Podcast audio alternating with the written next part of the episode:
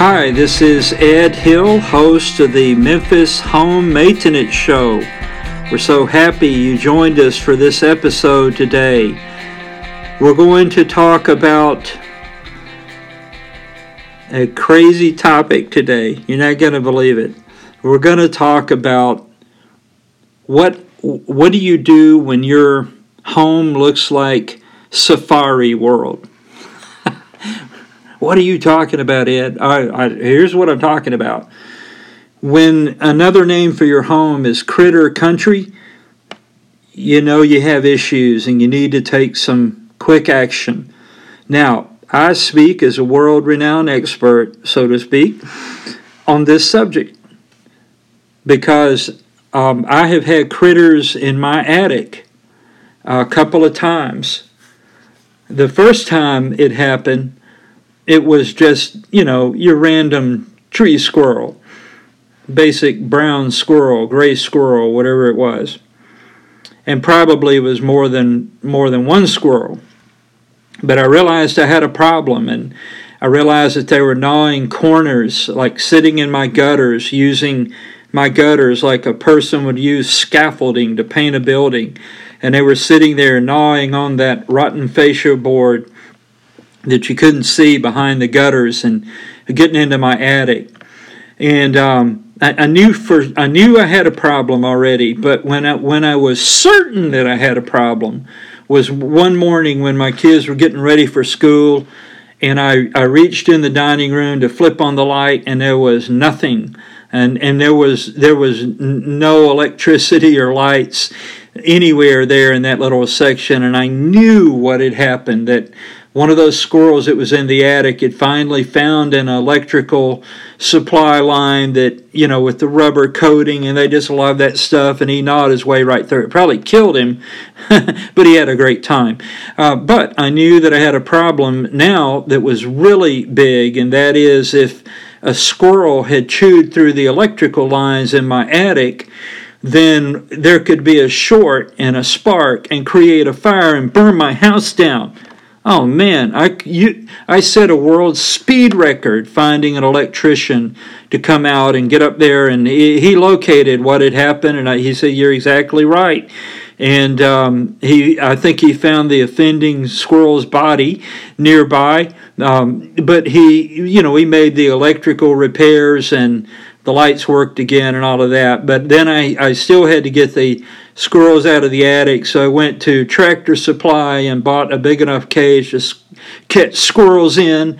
And I remember it, it was it was in the winter, like November, December, something like that. And so I put the trap out on the the back deck there, and uh, some nuts or peanut butter inside of it and I mean, it wasn't out there for, you know, maybe half a day before my kids were calling me, Dad, Dad, we got a squirrel in the trap. So, you know, I rush home and there's squirrels in there, and I put him in the back of my uh, Jeep Cherokee at the time, and I drive him as far away from, I, you know, wasn't going to kill the little guy. He was just trying to live, right? So I drove as far away as I could get to a park and I figured there's just no way, with the way squirrels are bad at crossing rows, that this guy's going to make his way back. But it was literally like about four miles from my home, and I thought I took him way away. And um, I tell you what, you know, you know how squirrels run from side to side, and you never know which direction they're going to go in.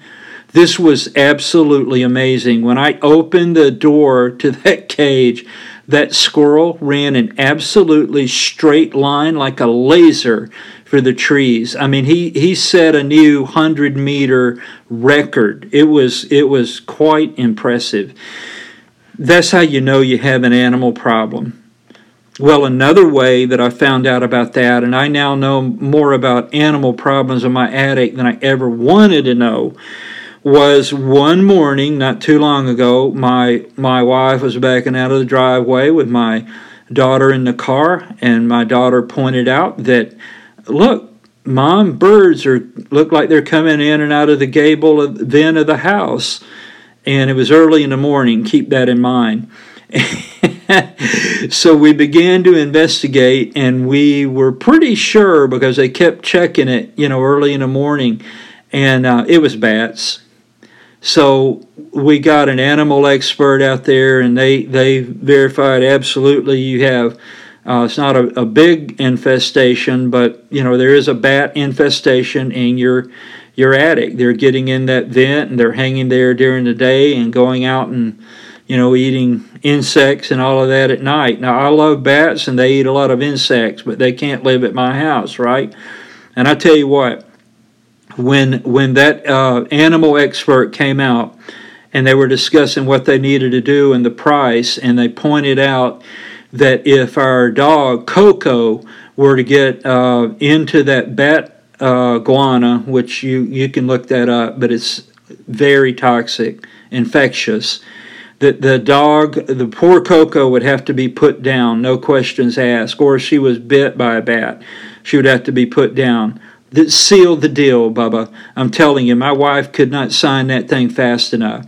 So, you know, we had them come in, uh, remove the bats. You can't, uh, in most states, you can't kill bats, nor should we. They, they provide a great um, uh, function or service in the animal kingdom that helps people, actually, uh, controlling insects and all of that. So, anyway, um, that company removed the bats and uh, they installed uh, drip edge, you know, to close up gaps and, you know, uh, one way in, uh, one way out, no way in type vents to uh, eliminate the problem in the future. So, anyway, the problem was taken care of. So, long story short is um, I'm not a uh, you know really an expert on animal infestations, but I've lived through a couple of those, and it's I mean, listen, once you have found out you have it, you, you've got to take some type of action, right? Now, um, I'm not licensed in that area, and I, I there's nothing I can do uh, in in terms of removing animals to get them out. We could recommend, you know, how to go about selecting the right company uh, to do that. And, and here in Tennessee, they their license and so forth. So, you know, it's not too hard to find somebody who can get that done. The main thing I want to stress to you is, is that there's often a, a reason that the animal uh, infestation occurs. I remember one story in, in the business I'm involved in with Masters Roofing. We had um, a family that um, it was determined by animal uh, wildlife people that there was a family of raccoons, a family of uh, squirrels, and a family of roof rats. I think I have all that right. All living, all of them living in one attic. Well, you know, once they were removed, uh, we had to close up the the the entryways above the fascia board because usually when a roof is built, maybe it shouldn't be this way, but when a when a roof is built, a lot of builders, uh, when they bring that roof decking down toward the fascia board, at the edge of the roof, there's often a gap. Well, it doesn't have to be a very, very big gap at all for most animals to squeeze their little bodies into those openings and get in, whether it's birds or squirrels or roof rats. Um, raccoons can rip metal coverings off of holes and get in. They are amazingly strong. So, um, you know, basically, when you realize, uh, I, I think I have an animal problem, you cannot wait.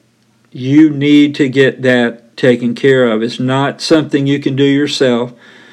It's, it's not something that you, that you're going to be able to sleep at night once it happens because you're going to lay there at night listening for the squirrels to do their little pitter patter routine across the uh, you know the floor of your attic and it's just going to keep you up and, and there can be um, you know like in the case of, of rodents which bats are and really squirrels are and mice and rats and all that the the um, the waste they produce is is highly toxic, very infectious. So you, you have to deal with it. So uh, basically, if you were looking for a wildlife company, my best advice on that would be to go to your local Better Business Bureau, um, you know, web page. Look for A plus companies, read the reviews. Uh, as I mentioned, I believe in most states they, they're required to be state licensed anyway. Um, if they're not in your state, then then you should you should find one that is. Um, has an A plus rating with BBB, a lot of great reviews. Even if there's a complaint, that's not a big deal. How how is the company answer that and address that? You know, as long as they're responsive and the BBB's happy, you know, you should not have worries about that either.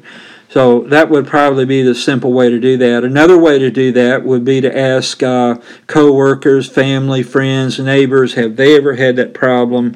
What company did they use? And, and you know, how did that go for them? So, um, you know, that's just a little input there on the animals. I know it's a stressful time and you realize you have them, but you, you know, hey, welcome to home ownership, right? Uh, is something you just have to handle, and you never know when it's going to be coming your way. Well, listen, you know, as I've mentioned so often before on our broadcast, I'm trying to offer um, advice based on my homeowner experience as well as my professional experience in working with Masters Roofing as senior consultant. One of the things that we offer in our services is when we roof a home, you can get 6 inch metal drip edge, which closes up those gaps. Highly recommended. Uh, it, it, just helps discourage animals from getting into your home. So uh, basically, you might want to speak with us about a free, honest roof inspection. We'll tell you what repair issues you might have or if there is actual, legitimate, true storm damage on your roof whether that might be a, um, a claim through your insurance company or not. Um, even if we look at your roof and you don't want to go through insurance, you may just want to get a, a written bid from our company. And believe it or not, we still give bids on roofs. I know those are becoming, for some reason, harder to get, but we actually do that. So, if we can serve you in the roofing area or your home exterior or interior uh, in terms of painting or wood rot, gutters, um, interior leak damage, it needs to be repaired. You know, listen, we're here to help you. We would be delighted to uh, see if we could be of service to you.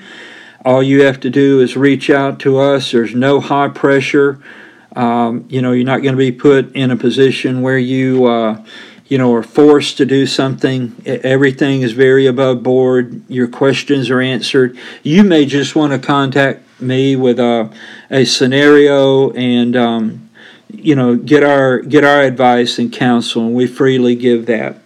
So, if you need to reach out for me with a question for roof advice or uh, something along that line, like to get a free inspection of your roof, uh, a roof bid, help with insurance, you know, whatever it might be, that's up to you.